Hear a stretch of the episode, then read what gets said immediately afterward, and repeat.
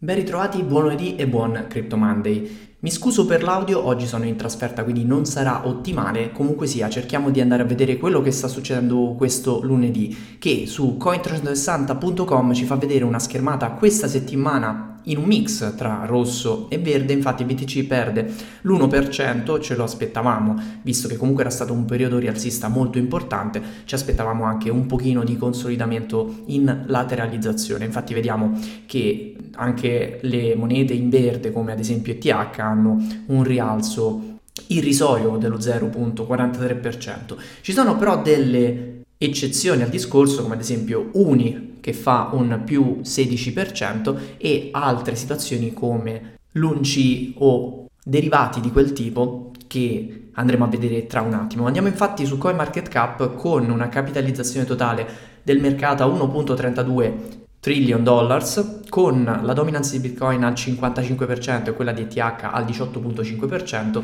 e un GWay al 35% con un Fear and Greed Index a 71 quindi in uno stato di avidità il mercato è ripartito con un pochino di euforia e c'è un'aspettativa positiva. Andando appunto a listare sui rialzi giornalieri, in questo lunedì 27 novembre 2023 vedremo che c'è un USTC a rialzo al 202%, molto lontano da quello che dovrebbe essere il suo peg al dollaro, ovviamente, anche se appunto la percentuale fa impressione, con l'UNC che sale del 44% e l'UNA quindi l'una classica al 44% rialzo e l'una al 24%, ovviamente su livelli poi in controvalore molto molto bassi, praticamente si sta comportando come se fosse una meme coin in questo caso l'UNC e questo rialzo avendo anche indagato su eventuali cause è probabilmente frutto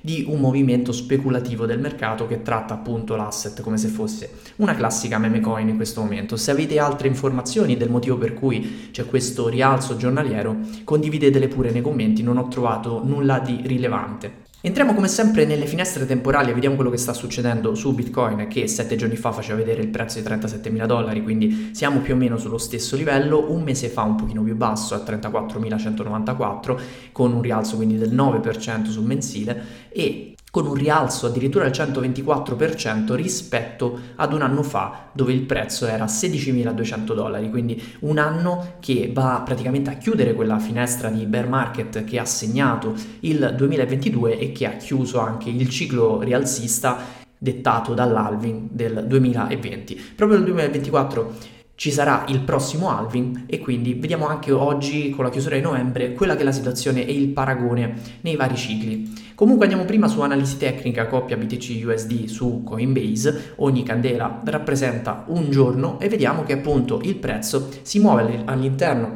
della fascia che va dai 35.000 dollari, che potrebbe essere visto come supporto di questo periodo, ai 38.000 dollari. Questo in questo momento è il livello di resistenza. Si comincia a vociferare di una probabile rottura di questa resistenza verso l'alto proprio durante il finale del mese, quindi durante questa settimana che potrebbe portare il prezzo a testare a rialzo i 40.000. Quindi prossimo livello, se dovessero essere superati i 38.000, sarebbe quello psicologico dei 40.000 dollari. Qui la situazione è rimasta invariata, infatti vediamo questo Golden Cross che sta portando questo trend rialzista. Non ho molto da aggiungere sull'analisi tecnica di questo periodo. Altro segnale confortante che ci fa quindi pendere più dal trend verso il trend rialzista che quello ribassista è che è ripartito un trend di svuotamento di BTC dagli exchange. Infatti il trend è tornato negativo con un livello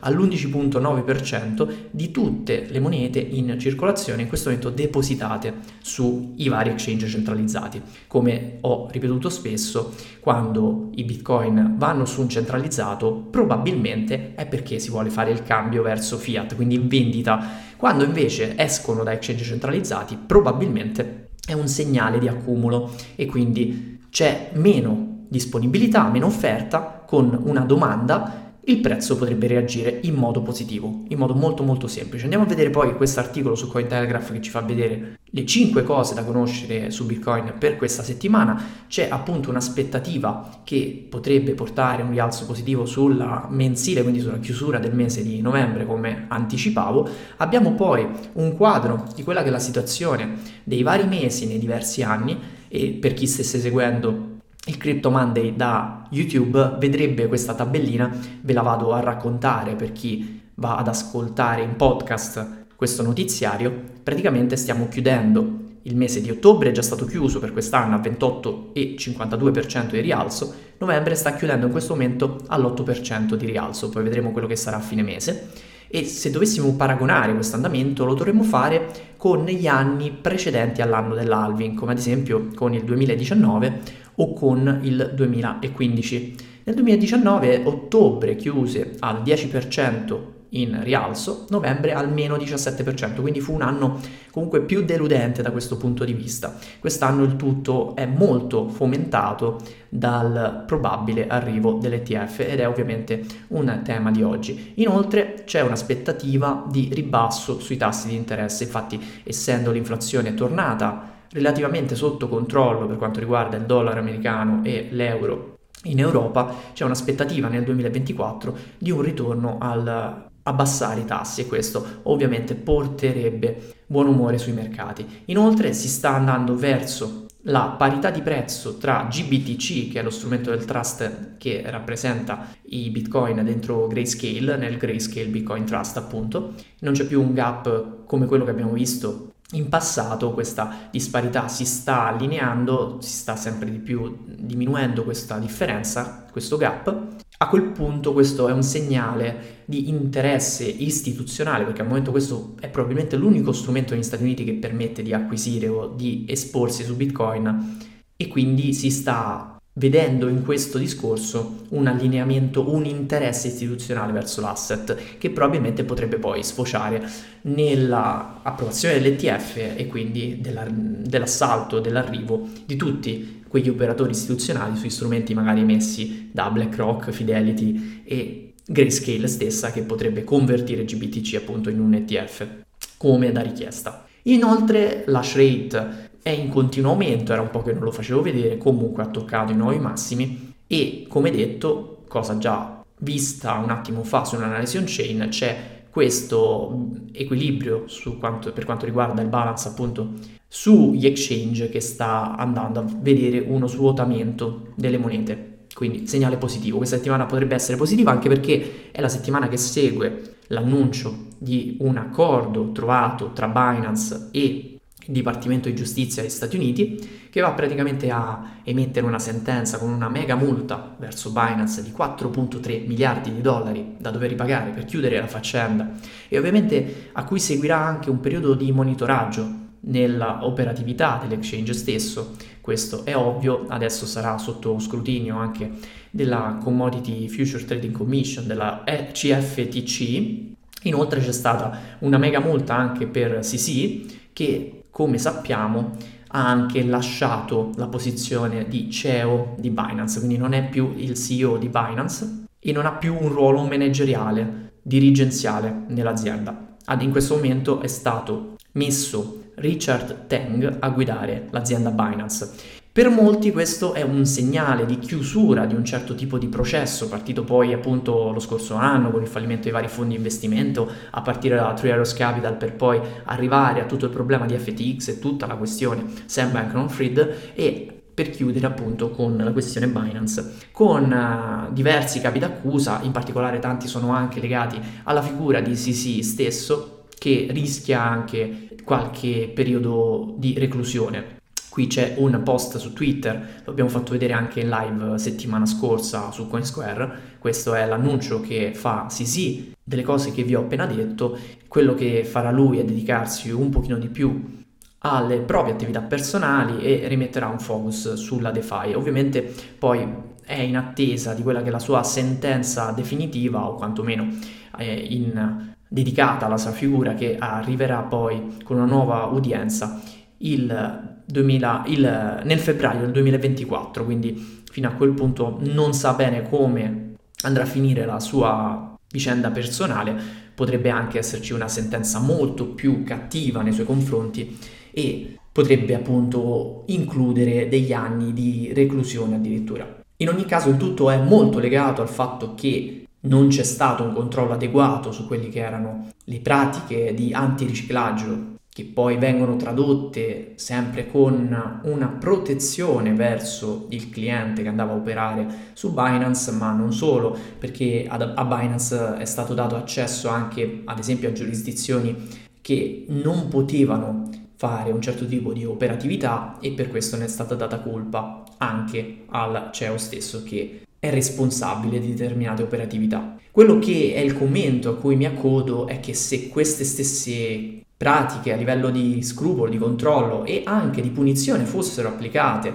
al settore bancario, probabilmente tanti manager avrebbero fatto la fine simile o anche peggiore di Sisi stesso, anche perché nel periodo, se ci ricordiamo, nel periodo dei Lehman Brothers, non ci fu questo tipo di punizione severa a livello dirigenziale. E un commento che leggo qui da Cointelegraph da parte di un professore della Columbia Business School ci dice se le banche sottinteso fossero state trattate con lo stesso standard con cui è stato trattato Binance, ci sarebbero stati centinaia di dirigenti in prigione e molto meno soldi per gli shareholder per fare buyback o lobbying. Però le banche sono state abbastanza furbe da me- non mettere mai in gioco il, da non mettere mai in discussione il gioco, cioè da non provare a sfidare il sistema, traduco io. E questo è abbastanza ovvio, diciamo questo è un sistema che è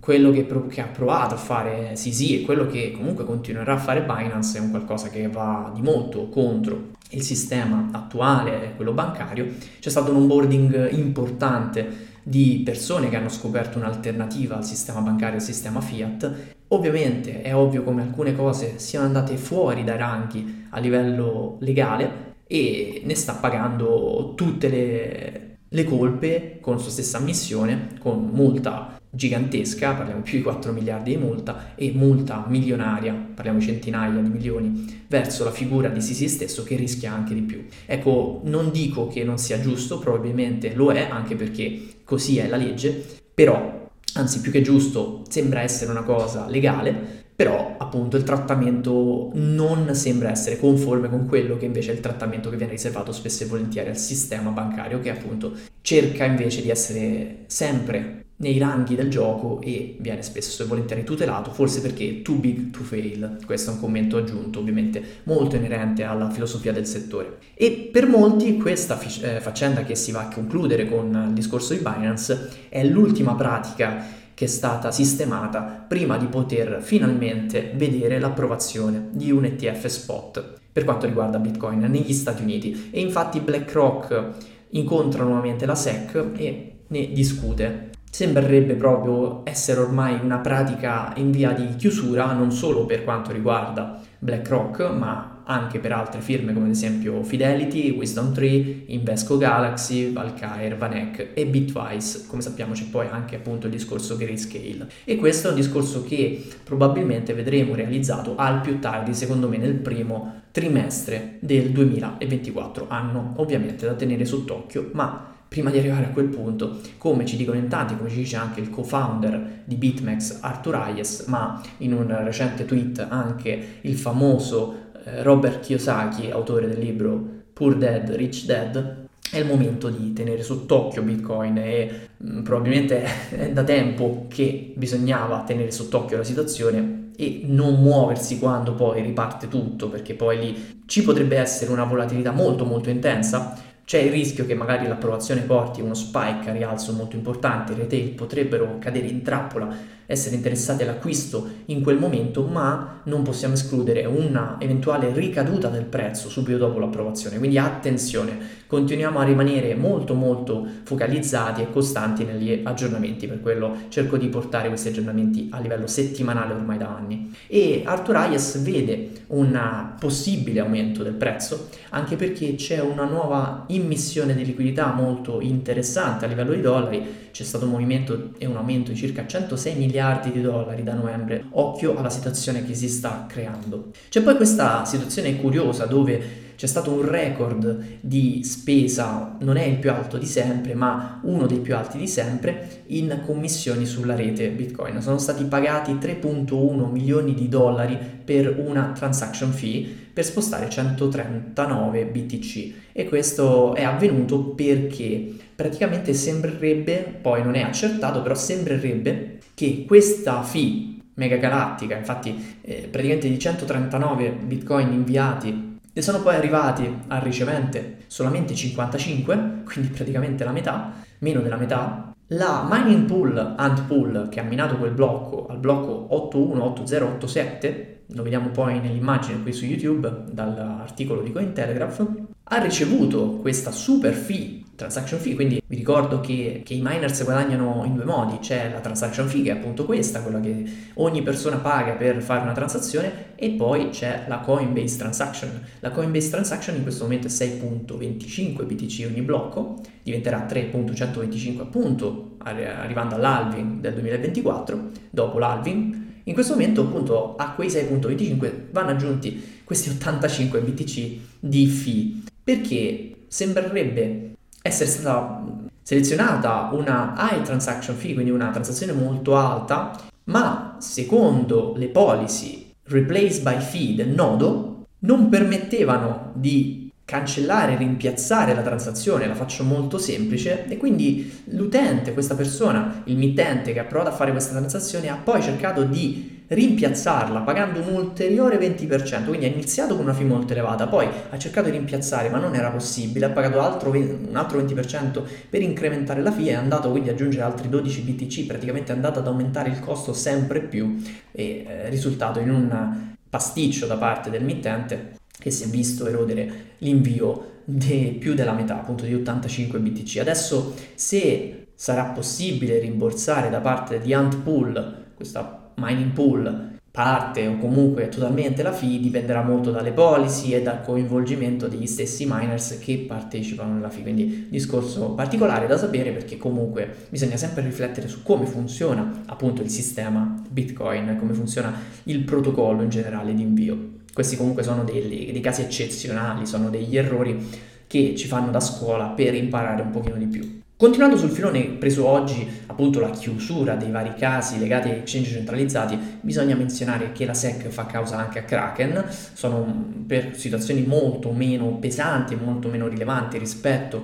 a quello che abbiamo visto per Binance, anche perché qui è coinvolta appunto la, Security Exchange Commission, quindi è più che altro per la solita questione di aver trattato degli asset considerati security o che potrebbero ricadere come security dal 2018. Però eh, quest- a questa causa Kraken è, dis- è convinta di poter rispondere in aula e quindi andranno poi a vedere quello che sarà l'esito di questo discorso, potrebbe culminare in una multa magari, anche perché qui vengono menzionati appunto nella causa asset come ADA, AXS, Algo, Atom, CHZ, Coti, Dash, Fill, Flow, ICP, Mana, Matic, NIR, OMG, Sand e Sol. Questi sono gli asset ritenuti potenzialmente security, trattati ormai da anni con accesso appunto da parte degli utenti di Kraken all'exchange stesso. Vedremo come andrà avanti. Sembrerebbe proprio che si sta cercando di sistemare tutto per poi avere un settore pronto alla ripartenza e ripulito, se vogliamo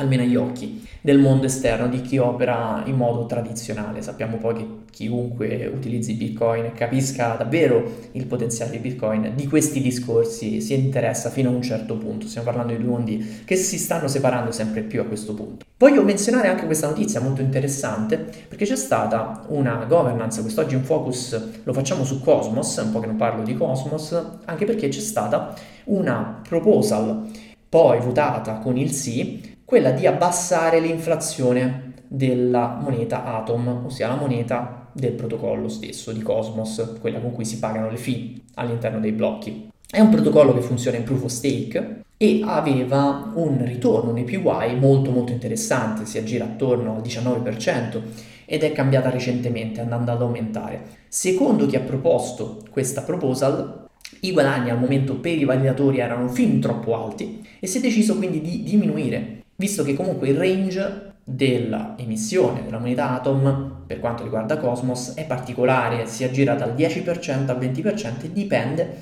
da quante monete sono state messe in staking. Vanno praticamente a aumentare, meno monete sono bloccate in staking. Quindi su determinate soglie si va a settare, però in generale questa emissione di nuovi atom è stata votata per essere, per essere abbassata. E quindi lo yield, l'APY, diciamo il ritorno sullo staking si abbasserà dal 19% a circa il 13.4%, consideriamo che comunque il 19% era veramente alto e secondo alcuni studi appunto era molto più che sufficiente e sarebbe molto più che sufficiente anche il 13% per avere una compensazione adeguata a mettere in sicurezza la rete e quindi un guadagno anche per i validatori che anche con un 10% dovrebbero starci dentro, secondo questi studi e secondo chi ha proposto la proposal, che poi trovate appunto nell'articolo che vi linko come sempre. Inoltre c'è un, con- un continuare di questa disputa perché secondo uno dei founder eh, di Cosmos questa scelta invece non è una scelta saggia perché va a favore dei grandi validatori e poco di quelli più piccoli, tende a centralizzare magari la convalida di, e, anche la creazione dei nodi, soprattutto nella delegazione, perché rimarrebbero in piedi però i, i più grandi nodi validatori e quindi la maggior parte delle persone andrebbe poi a delegare a quei nodi perché vedrebbe un uptime migliore e questo rischia di portare più centralizzazione. Ovviamente la proposta è stata fatta per non pesare sul prezzo di Atom sul lungo periodo, invece in questo caso il fondatore mette il focus sulla sicurezza e sulla decentralizzazione, cosa giusta. La cosa rischiosa è che si va a rischiare da un potenziale fork della rete, uno split e magari un airdrop per ripagare lo spread, diciamo, per ripagare la differenza di quegli atom non ricevuti, soprattutto a chi vo- ha votato per il no e quindi a questo sondaggio. Quindi di solito si partecipa chi ha dei, delle monete che hanno un potere di governance è questo il motivo per cui queste esistono, in questo caso Atom funge sia da gas della rete sia da governance, la partecipazione potrebbe rendere eleggibili per chi ha votato per questo eventuale airdrop se venisse presa questa decisione. Il tutto è in via di sviluppo, lo si può seguire ovviamente come si fa sempre sul forum ufficiale di Cosmos, in questo caso Cosmos Hub, ci sono più discussioni in realtà, ce ne sono tante attive e questo formato è abbastanza uno standard ormai, ormai magari vi dovrebbe ricordare qualcosa, a me lancia subito quello che è un assist, è praticamente molto simile anche nella struttura a quello che è il forum di Metaswap che appunto trovate su gov.metaswap.finance. Perché faccio questo richiamo? Perché questa è una settimana molto importante per quanto riguarda Metaswap, dopo la proposal e diverse temp check che sono state comunque discusse sul forum e poi votate su Snapshot, c'è il lavoro per andare appunto a fare il deploy degli smart contract, degli swap e del token XMT di governance anche su linea il layer 2 di consensus che consentirebbe così a Metaswap di avere una soluzione zero knowledge rollup. Il tutto è in via di sviluppo proprio in questi giorni, proprio come da votazione ufficiale. Per tutti gli aggiornamenti basta seguire appunto il forum, il blog, il tutto si trova comodamente sulla landing page. E appunto metaswap.finance dà accesso a tutti i social a partire appunto dal gruppo ufficiale Telegram a quello che è X per poi avere il forum e il blog. Quindi per chiunque chiedesse dove rimanere aggiornati è qui. Ovviamente su queste cose bisogna essere proattivi soprattutto se si è dei token holder perché come detto anche nel caso Atom i token holder, e qui in particolare dove questo non è un protocollo per eseguire smart contract, ma questa è una DApp, quindi il token è legato unicamente, ed è un token appunto, è legato unicamente alla governance, in questo caso il token holder è in qualche modo dovuto ad essere attento e partecipe a tutto quello che succede, perché è quello il suo compito, altrimenti appunto non ha senso essere degli holders. Aggiornamenti molto importanti arriveranno appunto dopo la fase del deploy su linea stesso. Per questa settimana è tutto, il CryptoMandy è stato molto molto veloce, settimana comunque che rimane molto interessante, molto viva a livello di mercato, la seguiremo con attenzione. Questo mercoledì non sarò sulla live consueta del mercoledì su CoinSquare perché ho una serie di riunioni molto molto importanti. Ci troviamo comunque il prossimo lunedì per il Crypto e poi tornerò anche in live su Coinsquare. Live su Coinsquare che comunque ci sarà e ci sarà Filippo Angeloni alle 18.30 mercoledì. Grazie a tutti per l'attenzione, buona settimana, mi scuso ancora per l'audio non perfetto, dovrebbe tornare poi nel tempo a migliorare. Ciao a tutti.